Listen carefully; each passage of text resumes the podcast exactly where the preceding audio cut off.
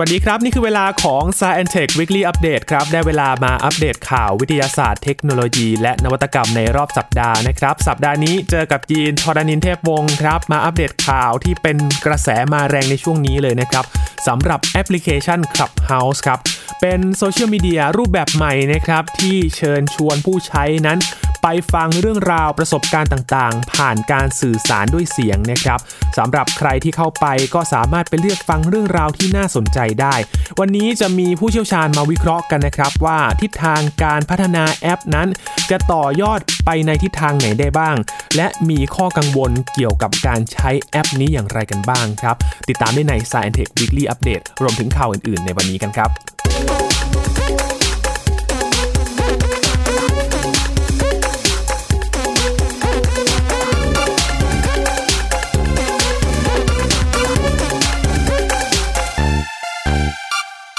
ในช่วงหนึ่งสัปดาห์ที่ผ่านมานะครับเป็นที่พูดถึงและก็มาแรงอย่างมากเลยนะครับสำหรับแอปพลิเคชันที่ชื่อว่า Clubhouse นะครับเป็นแอปพลิเคชันที่จะเชิญชวนผู้ใช้นั้นเข้าไปบอกเล่าประสบการณ์ไปฟังเรื่องราวต่างๆนะครับเน้นการสื่อสารผ่านเสียงเท่านั้นครับและการที่จะเข้าไปฟังการพูดคุยในหัวข้อต่างๆนั้นถือว่าเป็นเรื่องยากมากๆเลยนะครับในช่วงนี้เพราะว่ามีข้อจำกัดในหลายๆอย่างเนื่องด้วยแอปพลิเคชันอยู่ในขั้นตอนของการพัฒนาตอนนี้ก็ใช้ได้แต่ระบบปฏิบัติการ iOS เท่านั้นถึงจะเข้าใช้แอปพลิเคชันนี้ได้นะครับรวมถึงจะเข้าไปฟังเรื่องราวต่างๆนั้นก็จะต้องถูกอินไวท์หรือว่าถูกเชิญกันก่อนนะครับเป็นการเชิญเพื่อนที่ได้เข้าไปในแอปพลิเคชันนี้แล้วแล้วก็ได้เชิญไปฟังเรื่องราวต่างๆแล้วก็เชิญเพื่อนของเพื่อนมาอีกทีนึงเป็นการคัดกรองผู้ใช้กว่าจะเข้าไปนะครับยังมีข้อจำกัดอีกหลายๆอย่างเลยครับที่ยังต้องพัฒนากันอยู่ต่อเนื่องและตอนนี้ก็บูมมากๆเลยนะครับวันนี้จะมาวิเคราะห์กันครับว่า Clubhouse ตอนนี้เนี่ยทิศทางมันจะไปในทางไหนเพราะว่าการที่มีกระแสบูมมาจุดหนึ่งที่ทำให้คนรู้จักกันมากขึ้นนั่นก็คือเรื่องของคนดังจูงใจให้ใช้นะครับที่เห็นชัดเจนเลยก็คืออีลอน มัสก์นั่นเองที่เชิญชวนให้ไปฟังใน Clubhouse แล้วก็เห็นคนดังในวงการอื่นๆนะครับไม่ว่าจะเป็นธุรกิจคนในวงการบันเทิงหรือแม้แต่วงการการเมืองเองก็เข้าไปคุยประเด็นต่างๆทั่วโลกเลยนะครับในแอปพลิเคชันนี้และตอนนี้ก็อยู่ระหว่างการระดมทุนแล้วก็พัฒนาถ้าจะคาดหวังว่าจะไปถึงขั้นเดียวกับ Facebook Google ก็อาจจะต้องใช้เวลาสักหน่อยครับโดยเฉพาะทีมที่ตอบรับความร่วมมือกับนานาชาตินะครับส่วนประโยชน์แล้วก็ข้อกังวลในแอปนี้ก็มีทางผู้เชี่ยวชาญก็มองเหมือนกันนะครับว่าสามารถตอบโจทย์วงการหลายวงการเลยนะครับให้คนได้รู้จักกันต่อยอดไปในทุกวงการซึ่งทุกแอปมันก็มีข้อดีข้อเสียของการใช้งานเหมือนกันนะครับพี่หญิงมณีนาฏอ่อนพนาได้สรุปเรื่องราวเกี่ยวกับแอปพลิเคชันนี้มาฝากคุณผู้ฟังกันครับClubhouse คือแพลตฟอร์มโซเชียลมีเดียที่พูดคุยผ่านเสียงไม่มีภาพไม่มีข้อความพูดคุยหลายหัวข้อจากทั่วโลกอยู่ตลอดเวลาและเพิ่งจะบูมในเมืองไทยในสัปดาห์นี้ทั้งการพูดคุยประเด็นอ่อนไหวทางการเมืองหรือต้นสัปดาห์ที่ผ่านมาก็จะเห็นข่าวการพูดคุยเกี่ยวกับสถาบันพระมหากษัตริย์การพูดคุยในวงการธุรกิจการลงทุนมีคนดังระดับ ซี อี โอ หรือว่าคนดังหลายคนเข้าไปพูดคุยในนี้ค่ะซึ่งถ้าดิฉันเนี่ยนะคะลองนำโทรศัพท์ระบบ iOS เนี่ยเข้ามาดูจะเห็นได้ว่าบริเวณหน้าแอปค่ะมีหลายหัวข้อมากที่เราสามารถกดไปฟังสดๆได้แล้วก็สามารถที่จะตอบโต้กับทางผู้พูดได้ในขณะนี้นะคะอย่างสมมติว่าเราเปิดมาดูหัวข้อค่ะอย่างเช่นนะคะหัวข้อ Why we date a woman for years but we don't put a ring on it เหมือนว่าเดทผู้หญิงมาหลายปีแต่ว่าทำไมถึงไม่ได้มีการสวมแหวนขอแต่งงานสักทีนะคะอันนี้ถ้าใครสนใจเนี่ยก็สามารถคลิกไปฟังได้ค่ะหรือประเด็นในเรื่องของลงทุนอะไรดีเดือนนี้ก็จะมีสปีกเกอร์หรือว่ามีผู้เชี่ยวชาญนะคะในแวดวงการลงทุนเนี่ยนะคะมาพูดคุยค่ะดิฉันก็พยายามลองเปิดเข้าไปดูนะคะซึ่งหนึ่งในนั้นค่ะก็มีอาจารย์ตั้มร่วมบรรยายด้วยนะคะแอปนี้ใช้ได้ในระบบ iOS เมื่อสมัครต้องมีเพื่อนกดรับเชิญจะมีบัญชีได้เมื่อเรามีบัญชีแล้วเราสามารถที่จะกดเข้าไปฟังหัวข้อที่เราสนใจหลายประเด็นทั่วโลกนะคะโดยทางผู้เชี่ยวชาญมองว่าเราสามารถที่จะนำแอปนี้ไปต่อยอดในหลายวงการทั้งการไลฟ์ขายของสดโปรแกรมช่วยขายของผู้ซื้อผู้ขายคุยกันโดยตรงได้การเล่นเกม วี อาร์ หรือระบบวงการแพทย์ Telemedicine คุณหมอมาคุยเรื่องสุขภาพหรืออัปเดตเรื่องวัคซีนและยังต่อยอดเรื่องธุรกิจการศึกษาได้ค่ะจากกรณีเอ่อที่ล่าสุดแล้วกันผมขอขอขอเอี่ยวไปเรื่องของกลุ่มที่แสดงความคิดเห็นเรื่องของสถาบันแต่ถ้าในมุมของ education นะครับเราสามารถเอามาประยุกต์ใช้อย่างนี้ได้ครับมันเป็นระบบการเรียนการสอนออนไลน์อีกประเภทหนึ่งที่ที่สามารถเอ่อทำได้เหมือนกันการสอนผ่านอ่าดาวเทียมทางไกลที่ทำกันอยู่อันนี้ก็จะเป็นโมเดลธุรกิจกับสถาบันติวหรือการการการอบรมการสัมมนาอะไรก็แล้วแต่แต่ห้องนึงตอนนี้เข้าใจว่าล่าสุดวันนี้ปลดล็อกให้ได้สูงสุด เจ็ดพัน คนเท่ากับว่า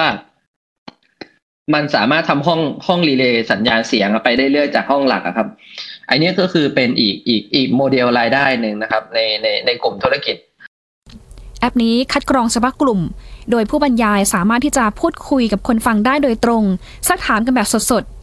โดยจะมีปุ่มกดยกมือซึ่งมีโมเดเรเตอร์หรือว่าพิธีกรทำหน้าที่ควบคุมการสนทนาอนุญาตให้รับสิทธิ์เปิดไมค์หรือจะออกจากห้องรับฟังก็กด Quiet Leave ออกแบบเงียบๆนะคะ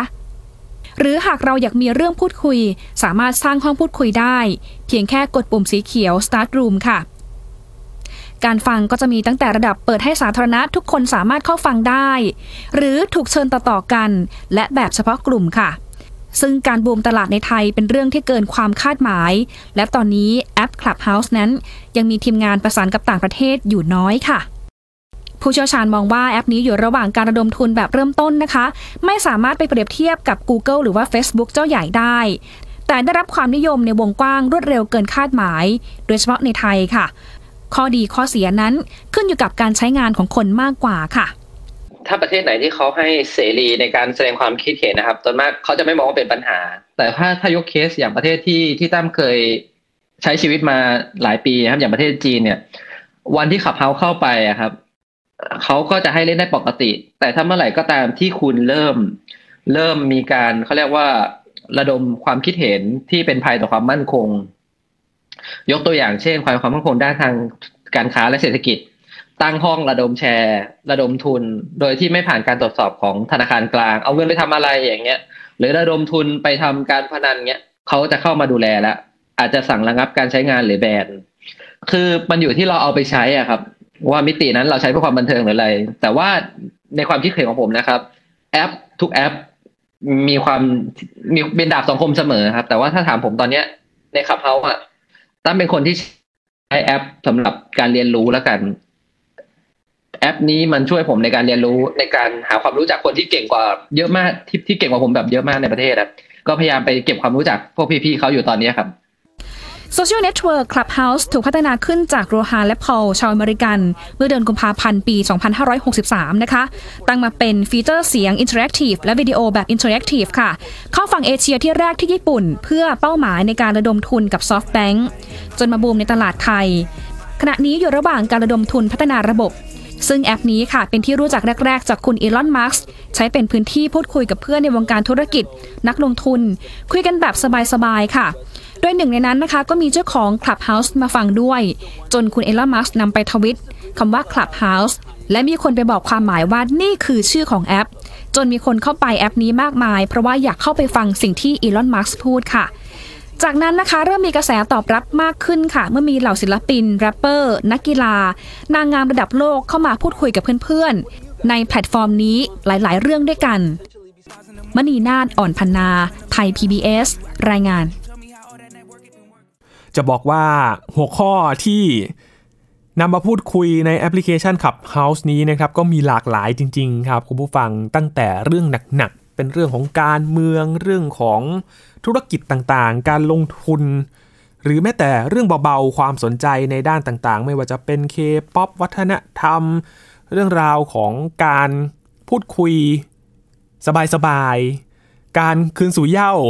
รวมรุ่นกันนะครับรวมคนรู้จักกันก็มีเหมือนกันครับก็มีหลากหลายหัวข้อเลยนะครับ และหลังจากที่ได้ฟังรายงานไปเมื่อสักครู่นะครับเป็นเสียงของผู้เชี่ยวชาญที่มาวิเคราะห์เรื่องนี้กันนั่นก็คือคุณตั้มณัฐพรวุ่นกลิ่นหอมนะครับเป็นนายกสมาคมการค้าดิจิทัลไทยมีบทสัมภาษณ์เต็มๆครับนอกเหนือจากรายงานที่เราได้ฟังไปนะครับคุณตั้มก็ได้วิเคราะห์ถึงทิศทางในมิติต่างๆครับที่แอปพลิเคชันในรูปแบบนี้เนี่ยจะต่อยอดไปได้ในอนาคตนะครับรวมถึงที่มาที่ไปของแอปพลิเคชันนี้ว่ากว่าจะเป็นที่รู้จักเนี่ยจุดกำเนิดของมันคืออะไรกันบ้างลองไปฟังกันครับคือมันเป็นกระแสใหม่ครับตอนนี้กลายเป็นว่าทุกคนได้Clubhouseจนไม่ได้ดูเน็ตแล้วจริงๆแพลตฟอร์มตัวนี้ครับถ้าเราถ้าเราเล่นมันบ่อยๆแล้วเรารู้ว่าเบื้องหลังทำมาจากอะไรครับตั้มจะขอเกริ่นด้วยว่าเทคโนโลยีที่เขาใช้สร้างมาครับมันชื่อแพลตฟอร์มว่า Agora ครับ เอ ดี อาร์ โอ ดอท ไอ โอ ครับคือแพลตฟอร์ม Agora เนี่ยเขาตั้งขึ้นมาที่สามารถตอบโจทย์นะครับการทำธุรกิจอยู่สองรูปแบบก็คือรูปแบบที่เป็น voice live interactive แล้วก็รูปแบบที่เป็น video live interactive ถามว่าไอ้สองฟีเจอร์เนี่ยมันเอาไปต่อยอดทำธุรกิจอะไรได้บ้างในตอนนี้ครับที่เรารู้แน่ๆนะครับนอกจากเรื่องของการที่ทำไลฟ์ด้วยเสียงสดได้เป็น interactive กันได้วิดีโอที่เป็น interactive กันได้มันมีฟีเจอร์ recording ก็คือ record เสียงเพื่อเอาไปวิเคราะห์ทำธุรกิจการขายหรือ ซี อาร์ เอ็ม ทีหลังอีกอันนึงที่มันทำได้ก็คือเรื่องของตัว messaging ครับส่งหาข้อความหากันได้แต่ตอนนี้ที่เขาเปิดฟีเจอร์เรียกว่าประมาณแค่ สิบเปอร์เซ็นต์ ของฟีเจอร์ทั้งหมดที่เขาจะทำได้ในอนาคตนะครับอันที่ไปได้แน่ๆคือตอนนี้เป็นโซเชียลเน็ตเวิร์กแล้วล่ะแต่ตอนนี้โซเชียลเน็ตเวิร์กเนี้ยถ้าเต็มรูปแบบมันต้องมาทั้งภาพและเสียงตอนนี้มาแค่เสียงอันที่สองที่ไปได้ง่ายๆเลยก็คือตัวที่เรียกว่า Retail โอ ทู โอ Live Experience หมายความว่ายกตัวอย่างว่าสมมติว่าตั้มเนี่ยเป็นคนขายของไลฟ์สดที่ผ่านมาพฤติกรรมการไลฟ์สดขายของออนไลน์ของเราก็คือว่าเราจะมีคนขายครับเป็นพรีเซนเตอร์แล้วก็พูดพูดแล้วก็ต้องมีผู้ช่วยครับในการไปดูช่องแชทที่เราใช้กันบน Facebook ดูว่าลูกค้าคอนเฟิร์มมาหรือเปล่าแล้วถ้าลูกค้าคอนเฟิร์มเราต้องไปจับจังหวะเวลาว่าตอนที่ลูกค้าคอนเฟิร์มเนี่ยมันตรงกับสินค้าชิ้นไหนแล้วมันก็มีโปรแกรมตอนมาช่วยขายอยู่เป็นโปรแกรมเขาเรียกว่า ซี เอฟ หลายๆตัวครับแต่ตัวClubhouseอ่ะมันจะเปลี่ยนถ้าใส่ตรงนั้นไปสมมติว่าตั้มอ่ะกำลังใส่เสื้อสีแดงลองขายเสื้อตัวนี้อยู่แล้วคราวนี้ทางคุณหญิงดูอยู่เป็นผู้ดูทางบ้านเป็นผู้ชมทางบ้านและผู้ที่รอซื้อทางบ้านคุณหญิงสามารถคุยกันได้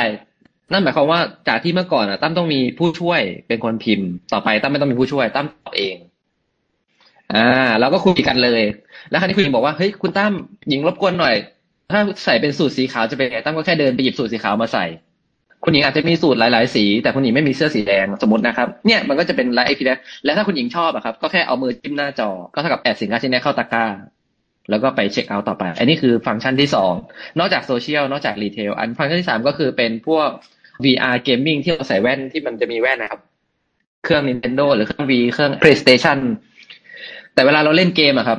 เวลาเราเล่นเกมกับเพื่อนที่เป็นเกี่ยวกับพวก เอ อาร์ หรือว่า วี อาร์ พวกนี้ครับสิ่งที่มันตามก็คือว่าเราคงไม่สะดวกที่จะมาถอดแว่นแล้วก็พิมพ์แชท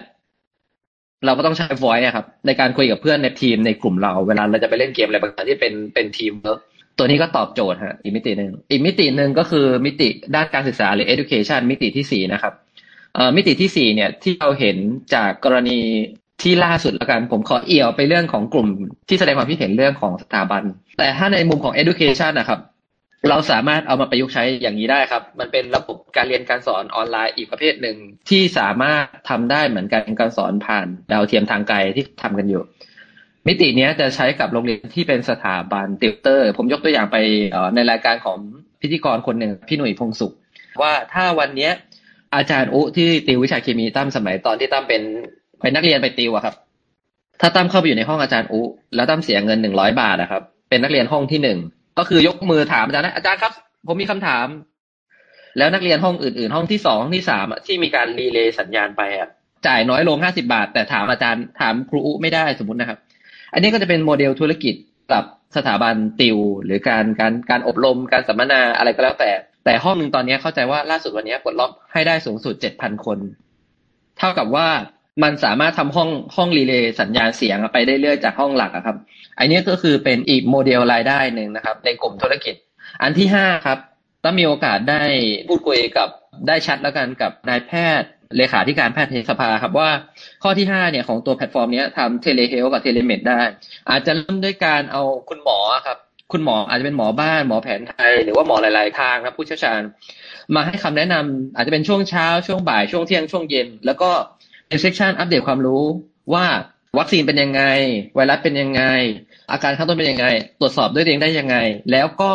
ให้มีการตั้งคำถามเหมือนกับคุณหมอสามสิบนาทีแล้วก็คุณหมอเปิดคอให้ประชาชนยกมือถามได้อีกสามสิบนาทีสมมุตินะครับทำแบบนี้รอบละหนึ่งชั่วโมงวันละ สองถึงสาม รอบก็อาจจะเกิดเป็นเทรนด์ใหม่ที่นำไปสู่การทำเทเลเฮลท์กับเทเลเมดที่เราสามารถคอนซัลท์คุณหมอระยะไกลได้ส่วนอันสุดท้ายอันที่หกมิติที่หกก็คือทำเป็น workforce หมายความว่าถ้าเราเทียบก็คือเหมือน Facebook for Business นะครับหรือไม่ก็อีกอันนึงเขาเรียกว่าตัวที่เป็นเหมือนแอปพลิเคชันคล้ายๆ Zoom ครับแต่ว่าใช้มอนิเตอร์พนักงานที่เป็นสมมติว่าผมทำเป็นพนักงานอะไรเงี้ยหรือพนักงานห้างก็เอาตัว Clubhouse เนี่ยไปใช้อาจจะเป็นเหมือนกับแค่แพลตฟอร์มชื่อ Clubhouse แต่อาจจะตั้งชื่อใหม่ซึ่งเข้าใจว่า Clubhouse เนี่ยเขาก็มีอีกโมเดลหนึ่งสำหรับเป็น Clubhouse for Business แยกออกไปอันนี้คือหกมิติครับที่ตั้มรู้สึกว่าในหกมิติเนี่ยคือเป็นมิติที่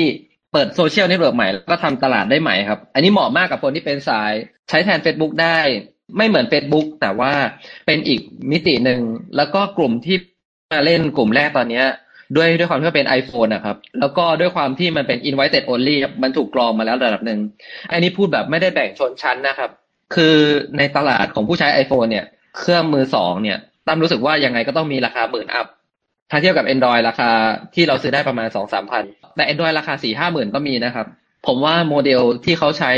แมคานิกแบบนี้ในการคัดกลุ่มผู้ใช้งานครับมันทำให้ได้กลุ่มผู้ใช้งานพรีเมียมมาก่อนช่วงแรกครีมครีมนั่นหมายความว่าสินค้าหรือผลิตภัณฑ์อะไรที่ที่จับกลุ่มตลาดนี้ครับก็มันจะเข้ามาแล้วแต่ว่าทางเจ้าของหรือว่าโคฟาวเดอร์เนี่ยเขาก็มีทาวน์ฮอลไปเมื่อวันศุกร์ที่ผ่านมาว่าเขายังไม่โอเคที่จะให้แบรนด์มาทำการตลาดแพลตฟอร์มนี้เขาอยากให้มันเป็นความรู้สึกเหมือนเหมือนโคซี่อะครับที่แบบเพื่อนกับเพื่อนคุยกันแล้วก็เอาคนเฉพาะเพื่อนของเพื่อนหรือคนสนิทของเพื่อนอะมาแชร์ความรู้แลกเปลี่ยนกันเขาอยากให้เป็นภาพนั้นอยู่ถ้ายังสบายๆแล้วก็คุยได้ทุกเรื่อ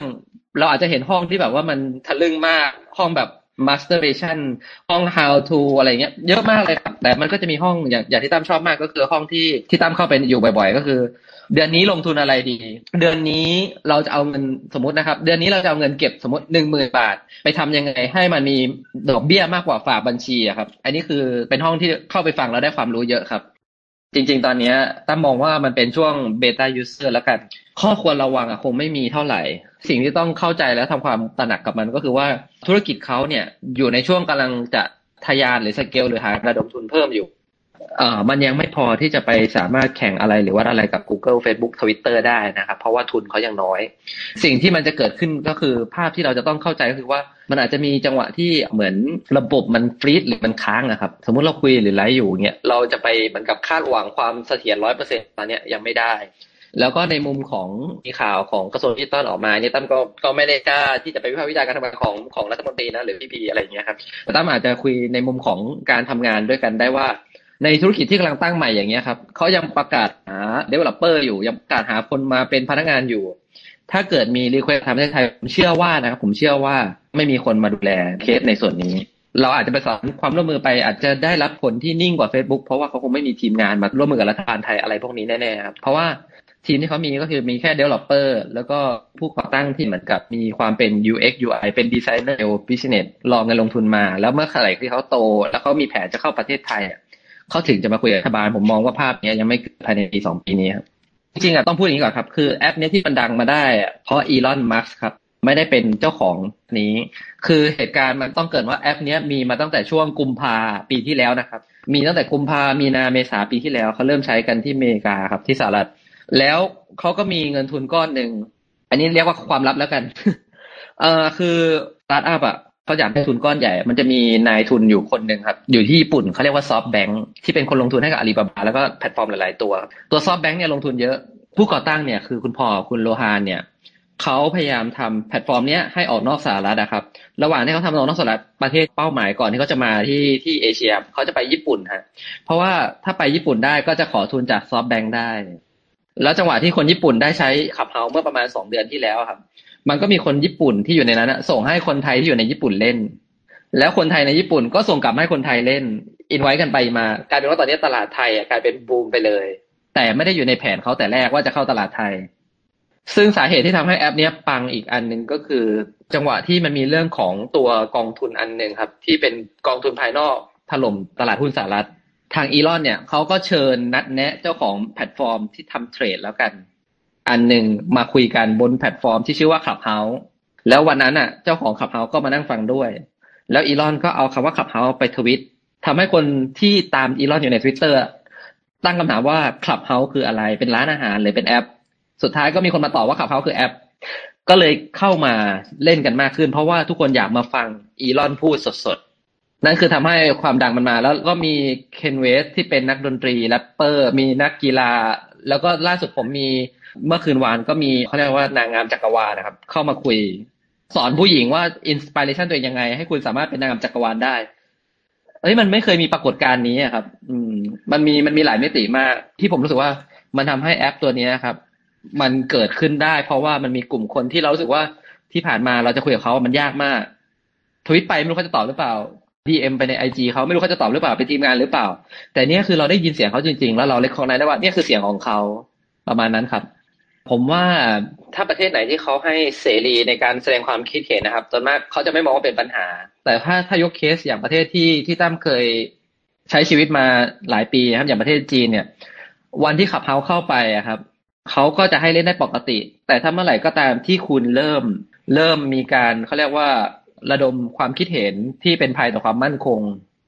ยกตัวอย่างเช่นภัยความมั่นคงด้านทางการค้าและเศรษฐกิจตั้งห้องระดมแชร์ระดมทุนโดยที่ไม่ผ่านการตรวจสอบของธนาคารกลางเอาเงินไปทำอะไรอย่างเงี้ยหรือระดมทุนไปทำการพนันเงี้ยเขาจะเข้ามาดูแลแล้วอาจจะสั่งระงับการใช้งานหรือแบนแต่ถ้าอย่างเมื่อวานตอนที่ตั้มเข้าไปห้องคนจีนอ่ะเขาจะเล่นรูปเป็นก็คือเอาเป็นรูปแบบห้องเต้ในอดีตนะครับอีกห้องนึงก็จะเป็นดาราในอดีตแล้วเขาก็จะแข่งกันเรียนเสียงครับอ้าวใครทำเสียงได้เหมือนมากที่สุดก็จะได้รับการโหวตว่าเป็นคนที่ทำเสียงได้เหมือนมากที่สุดคือมันอยู่ที่เราเอาไปใช้อ่ะครับว่ามิตินั้นเราใช้เพื่อความบันเทิงหรืออะไรแต่ว่าในความคิดเห็นของผมนะครับแอปทุกแอปเป็นดาบสองคมเสมอครับแต่ว่าถ้าถามผมตอนเนี้ยในClubhouseอ่ะตั้มเป็นคนที่ใช้แอปสำหรับการเรียนรู้แล้วกันแอปนี้มันช่วยผมในการเรียนรู้ในการหาความรู้จากคนที่เก่งกว่าเยอะมากที่เก่งกว่าผมแบบเยอะมากในประเทศครับก็พยายามไปเก็บความรู้จากพวกพี่ๆเขาอยู่ตอนนี้ครับถ้าจะพัฒนาไปในแนวทางเชิงพาณิชย์เชิงธุรกิจกันมากขึ้นนะครับแอปพลิเคชันนี้ก็ต้องใช้การพัฒนาอีกพอสมควรเลยนะครับที่อยากจะขยายวงกว้างมากขึ้นขยายกลุ่มผู้ใช้มากขึ้นโดยเฉพาะในกลุ่มของ Android นะครับที่หลายๆคนก็อยากจะไปร่วมแจมกับเขาบ้างเหมือนกันว่าประสบการณ์การใช้แอปพลิเคชัน Clubhouse นี้เป็นอย่างไรกันบ้างนะครับก็ใช้เวลาการพัฒนากันอยู่พอสมควรก็อดใจรอกันอีกสักพักนึงครับเพราะว่าจริงๆตอนนี้ทางผู้พัฒนาแอปก็ได้ดึงผู้พัฒนาที่เชี่ยวชาญในด้านของ Android เข้าไปแล้วนะครับและในอนาคตก็จะเพิ่มจำนวนมากขึ้นอีกเพราะว่าจุดเริ่มต้นของแอปพลิเคชันนี้นะครับคนทำงานเนี่ยไม่ถึงสิบคนเท่านั้นครับคุณผู้ฟังตอนนี้ก็ต้องทำงานกันอย่างหนักเลยนะครับเพื่อที่จะรองรับความต้องการที่มากขึ้นในอนาคตนะครับเป็นแอปพลิเคชันน้องใหม่มากๆเลยนะครับที่เพิ่งจะเกิดขึ้นไม่นานอย่างที่คุณตั้มบอกไปว่าเกิดขึ้นจริงๆเนี่ยเมื่อปีที่แล้วเองและเพิ่งจะตีตลาดทางญี่ปุ่นมาก่อนแล้วก็ค่อยๆลามมาถึงกลุ่มผู้ใช้ในประเทศไทยนั่นเองนะครับอดใจรอกันอีกนิดนึงครับสำหรับแอปพลิเคชัน Clubhouse ก็เป็นรูปแบบโซเชียลมีเดียที่น่าสนใจมากๆเลยนะครับมาต่อกันที่เรื่องอื่นๆกันบ้างนะครับเรายังมีข่าวอัปเดตกันต่อทั้งเรื่องของ เอ ไอ ที่จะมาช่วยดูแลผู้สูงอายุครับสำหรับ Elder Care Project รวมถึง Starlink ครับดาวเทียมอินเทอร์เน็ตที่ตอนนี้เปิดให้จองล่วงหน้ากันแล้วสำหรับใครที่สนใจจะใช้บริการอินเทอร์เน็ตผ่านดาวเทียมนะครับรายละเอียดจะเป็นอย่างไรติดตามได้ในช่วงหน้ากับ Science Tech Weekly Update ครับ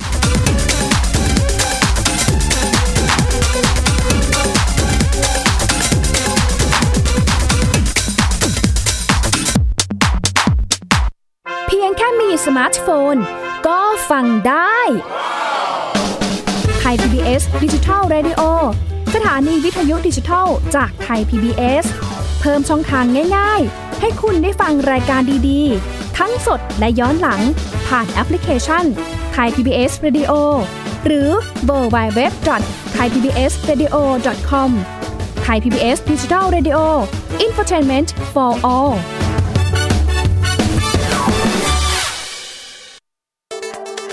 อัปเดตสถานการณ์รอบโลกประเทศจีนนี่เราทราบกันดีนะคะว่าเป็นประเทศที่จะมีปัญหาเรื่องความสมดุลของประชากรคนที่ได้รับความสนใจจากวิกฤตในครั้งนี้ก็คือนายกรัฐมนตรีนิวซีแลนด์เรื่องราวสีสันจากต่างแดนก็มี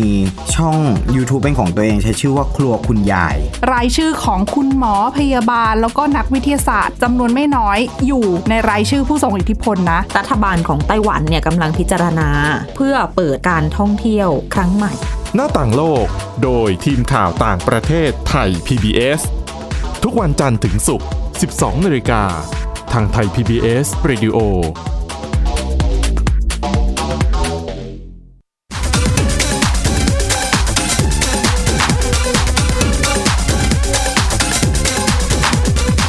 กลับมาติดตาม Science Tech Weekly Update กันต่อนะครับช่วงนี้มาติดตามความคืบหน้าของการให้บริการอินเทอร์เน็ตผ่านดาวเทียมของ Starlink กันบ้างนะครับ Starlink เนี่ยเป็นโครงการของในเครือของอีลอน มัสก์นะครับที่ก็ส่งดาวเทียมขึ้นไปสร้างเครือข่ายเพื่อที่จะกระจายสัญญาณอินเทอร์เน็ตมายังโลกนะครับข้อดีของดาวเทียมอินเทอร์เน็ตก็คือสามารถเข้าถึงในพื้นที่ห่างไกลพื้นที่เข้าถึงยากที่ปกติเนี่ยการที่เราจะเชื่อมต่ออินเทอร์เน็ตจะต้องวางสายไฟเบอร์ออปติกหรือว่าเส้นใยแก้วนำแสงนะครับเพื่อที่จะนำสัญญาณเนี่ยมาแต่ว่ามันก็เป็นเรื่องยากนะครับถ้าเราจะวางสายในพื้นที่ห่างไกลพื้นที่ที่อยู่ที่สูงแบบนี้นะครับดาวเทียมอินเทอร์เน็ตก็เลยมาตอบโจทย์ในเรื่องนี้ครับตอนนี้เนี่ยทางผู้ให้บริการอินเทอร์เน็ตอย่าง Starlink เนี่ยเขาก็เปิดให้ผู้ที่สนใจใช้บริการทั่วโลกรวมถึงประเทศไทยนะครับสามารถสั่งจองล่วงหน้าสำหรับบริการอินเทอร์เน็ตผ่านดาวเทียมทางเว็บไซต์ครับราคาเนี่ยอยู่ที่ประมาณเก้าสิบเก้าดอลลาร์สหรัฐหรือว่าประมาณ สามพันบาทนะครับเตรียมที่จะเปิดให้บริการในช่วงปลายปี สองพันห้าร้อยหกสิบสี่ นี้ครับจนถึงต้นปี สองพันห้าร้อยหกสิบห้า นะครับตามพื้นที่ต่างๆก็จะเปิดให้บริการไม่พร้อมกันนะครับก็จะเชื่อมต่อผู้ใช้งานในเมืองแล้วก็พื้นที่ห่างไกลด้วยอินเทอร์เน็ตความเร็วสูงผ่านดาวเทียมครับสำหรับเทคโนโลยีอินเทอร์เน็ตผ่านดาวเทียมของ Starlink นี้นะครับเขาใช้ดาวเทียมประมาณ หนึ่งพันหกร้อยถึงหนึ่งหมื่นสองพันดวงเลยนะครับมาโคจรรอบโลกที่ระดับความสูงประมาณห้าร้อยกิโลเมตรในวงโคจรต่ำของโลกครับเพื่อปล่อยสัญญาณอินเทอร์เน็ตแตกต่างจากการเชื่อมต่ออินเทอร์เน็ตข้ามประเทศในปัจจุบันนะครับที่ใช้เครือข่ายสายแยกแก้วนำแสงใต้มหาสมุทรหรือว่า Submarine Fiber Optic Cable นะครับรวมไปถึงการใช้เสาสัญญาณอินเทอร์เน็ตเพื่อให้บริการในพื้นที่ต่างๆดาวเทียมปล่อยสัญญาณอินเทอร์เน็ตเนี่ยเขาจะติดตั้งระบบขับเคลื่อนปรับตำแหน่งของดาวเทียมด้วยระบบขับเคลื่อนไอออนนะครับระบบผลิตพลังงานไฟฟ้าจากเซลล์แสงอาทิตย์เมื่อดาวเทียมหมดอายุการใช้งานก็จะถูกทำลายในชั้นบรรยากาศของโลกเลยนะครับและบริษัทก็จะส่งดาวเทียมดวงใหม่ขึ้นไปแทนปัจจุบันดาวเทียมบางส่วนก็ถูกส่งขึ้นไปสู่อวกาศเรียบร้อยแล้วแล้วก็เริ่มทดสอบปล่อยสัญญาณอินเทอร์เน็ตครอบคลุมพื้นที่ในสหรัฐอเมริกาและก็แคนาดากันแล้วนะครับได้ทดลองใช้ผู้ใช้บริการเพียงติดตั้งจานรับสัญญาณอินเทอร์เน็ตขนาดเล็กเพื่อเชื่อมต่อสัญญาณเข้ากับดาวเทียมก็สามารถใช้ได้แล้วครับปัจจุบันแม้ว่าจะมีผู้ใช้งานอินเทอร์เน็ตอย่างแพร่หลายแต่มากกว่า ห้าสิบเปอร์เซ็นต์ ของประชากรยังไม่สามารถเข้าถึงอินเทอร์เน็ตได้นะครับเนื่องจากปัญหาในด้านของเครือข่ายการสื่อสารที่ไม่สามารถเข้าถึงพื้นที่ห่างไกลได้สภาพภูมิประเทศที่ไม่เอื้ออำนวยแต่ด้วยเทคโนโลยีอินเทอร์เน็ตผ่านดาวเทียมนี้ครับก็จะสามารถทลายข้อจำกัดดังกล่าวไปได้ดาวเทียมสามารถปล่อยสัญญาณอินเทอร์เน็ตความเร็วสูงไปได้ทุกที่บนโลกนี้เลยครับแม้แต่ในช่วงเวลาที่สภาพอากาศมีเอื้ออำนวยก็ตามแต่อย่างไรก็ตามครับล่าสุดสำนักงานกสทช.ในประเทศไทยของเราครับเขาก็ได้ออกประกาศชี้แจงเกี่ยวกับเงื่อนไขการให้บริการอินเทอร์เน็ตผ่านดาวเทียมในประเทศไทยว่าจะต้องได้รับอนุญาตประกอบกิจการโทรคมนาคมและการอนุญาตใช้ช่องสัญญาณดาวเทียมต่างประเทศก่อนนะครับซึ่งบริษัทก็ยังไม่ได้มายื่นเอกสารขออนุญาตเปิดให้บริการมายังสำนักงานกสทช.นะครับดังนั้นหากประชาชนที่สนใจสั่งจอง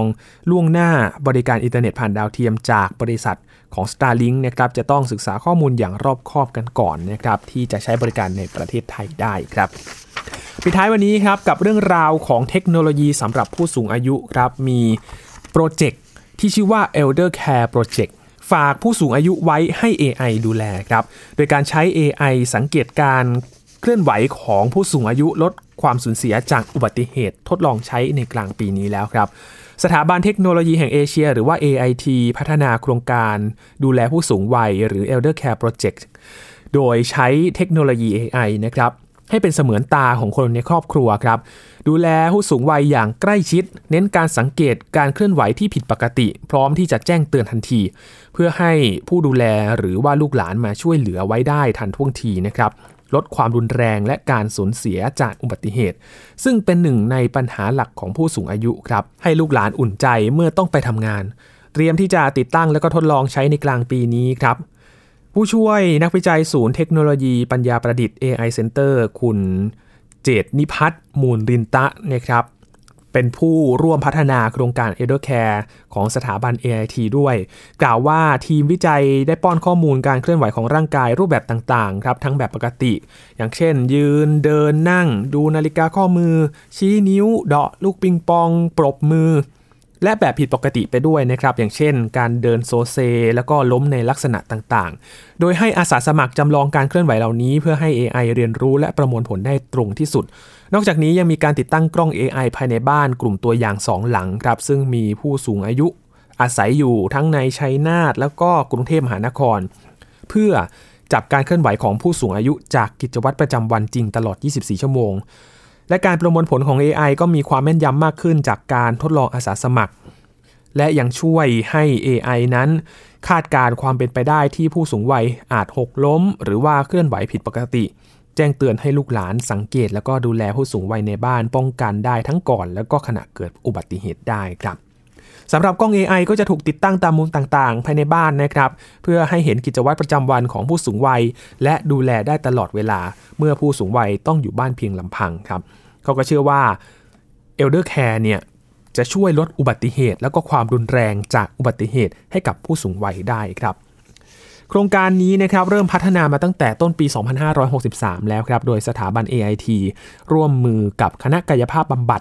มหาวิทยาลัยมหิดลครับภายใต้การสนับสนุนทุนวิจัยจากกสทช.เพื่อนำเทคโนโลยีมาพัฒนาคุณภาพชีวิตและรองรับสังคมผู้สูงวัยโดยจากรายงานของสำนักงานสภาพัฒนาการเศรษฐกิจและสังคมแห่งชาติก็ระบุว่าประเทศไทยเข้าสู่สังคมผู้สูงวัยอย่างเต็มตัวในปีสองพันห้าร้อยหกสิบสี่นี้นะครับทางนี้โครงการก็ใกล้เสร็จสิ้นแล้วคาดว่าจะสามารถเริ่มติดตั้งและก็ใช้จริงได้ไม่เกินกลางปีนี้กลุ่มเป้าหมายแรกก็คือบ้านพักอาศัยที่มีผู้สูงวัยก่อนจะขยายผลไปสู่สถานดูแลผู้สูงวัยและสถานที่รวมตัวของคนวัยเกษียณในอนาคตครับเป็นโครงการที่น่าสนใจแล้วก็เป็นผลงานของคนไทยด้วยนะครับที่มาช่วยรองรับสังคมผู้สูงอายุในอนาคตที่จะมีกลุ่มประชากรในกลุ่มนี้เนี่ยเพิ่มมากขึ้นนั่นเองครับเทคโนโลยีสามารถช่วย